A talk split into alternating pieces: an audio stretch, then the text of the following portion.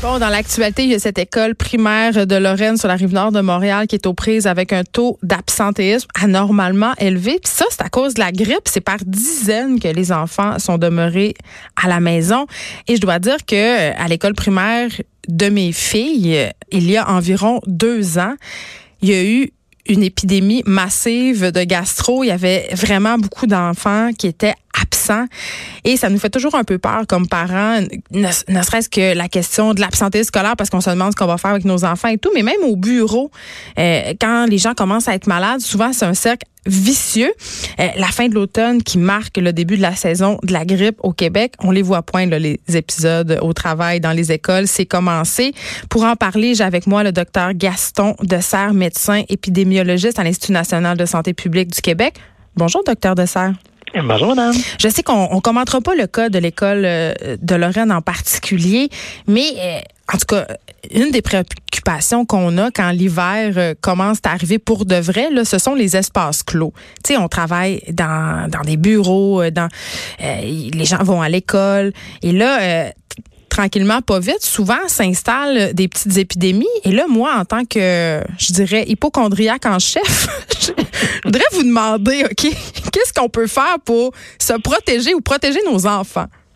Bon, en fait, je pense que c'est sûr que les épidémies d'infections respiratoires euh, sont fréquentes durant l'hiver euh, et la grippe, c'est une euh, une des causes de ces infections respiratoires. -là. Il faut savoir que nous, quand on surveille les infections respiratoires, puis qu'on a accès à des tests qui permettent de vérifier l'ensemble des, des, microbes qui causent ces infections-là, on va avoir même au moment du pic de l'épidémie d'influenza, à peu près 35 euh, 40 mm. des gens qui présentent des symptômes de grippe dont la cause, c'est la grippe, c'est l'influenza.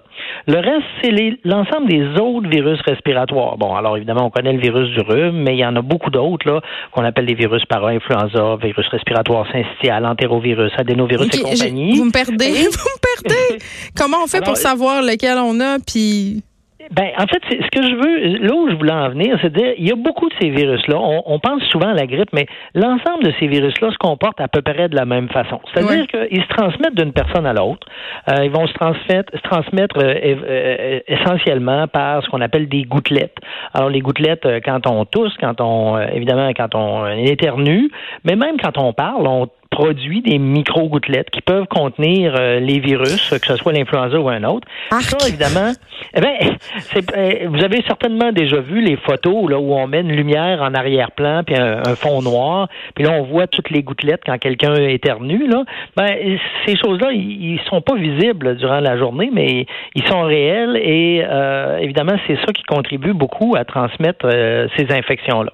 Alors, si vous demandez comment on peut faire pour s'en protéger, ben, évidemment, euh, la, première chose, euh, c'est sûr que quand quelqu'un est malade. Donc, la personne commence ses symptômes.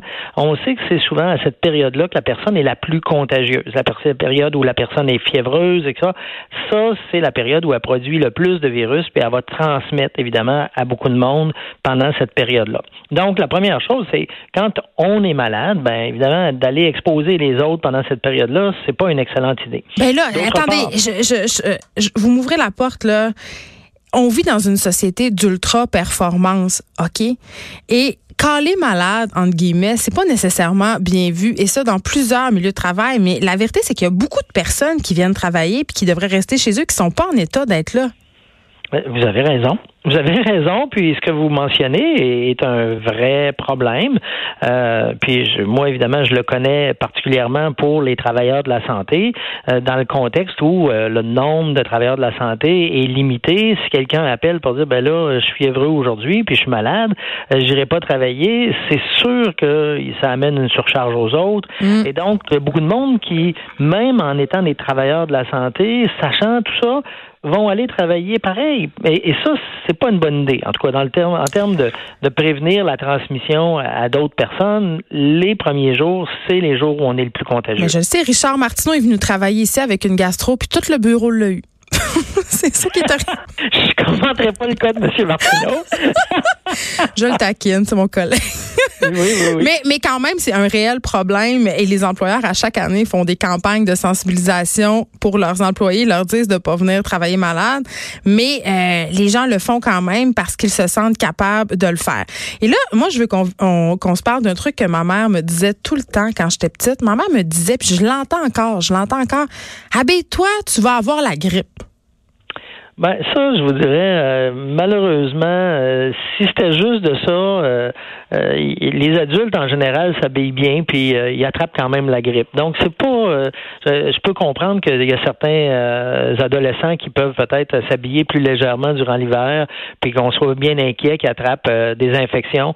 Mais je pense que même avec une bonne tuque, un foulard, des vêtements chauds et tout, on n'est pas du tout à l'abri des infections respiratoires. Alors, en même temps, un virus, ça, ça qu'on ait un foulard ou pas, ça n'a pas d'incidence? Ben, je vous dirais, c'est parce que la transmission, elle se fait surtout à l'intérieur des maisons et non pas euh, hmm. à l'extérieur. donc, ma mère n'avait pas rapport, c'est ce que vous me dites. Ben, en fait, elle avait rapport, mais indirectement. C'est-à-dire que clairement, les virus respiratoires, on en a toute l'année, mais il y en a beaucoup plus durant l'hiver.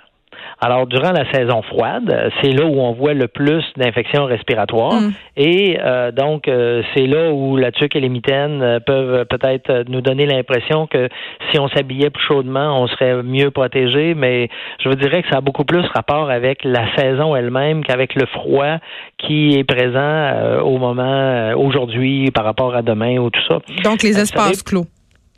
Ben, euh, on est à l'intérieur, on a des contacts qui peuvent être plus ou moins rapprochés avec d'autres personnes.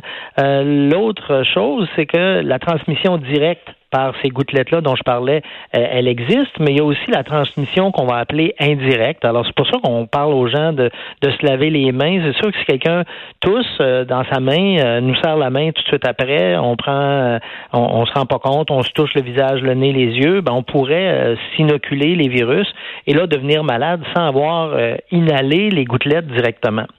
Alors, le lavage de main, même si ça a l'air drôle pour une infection respiratoire, c'est sûr que euh, ça contribue à diminuer les risques d'être infecté. Et se faire vacciner contre la grippe, docteur Dessert? Ben, je vous dirais, euh, la vaccination contre la grippe, euh, actuellement, au Québec, en tout cas, on met des efforts pour essayer de vacciner les gens qui ont des grands risques de d'hospitalisation ou de décès ces personnes-là qui ont des risques d'hospitalisation et de décès vraiment plus marqués que les autres, ce sont les personnes de 75 ans et plus et les personnes qui ont des maladies chroniques euh, importantes. Alors, euh, quand il y a des maladies cardiaques, euh, des maladies pulmonaires graves, etc., ces gens-là, s'ils attrapent l'influenza, leur probabilité d'aboutir à l'hôpital sont beaucoup plus élevées que les gens qui n'ont pas ces problèmes de santé-là. Mais plein de gens se font vacciner contre la grippe, pas nécessairement des gens vulnérables. C'est un vaccin populaire?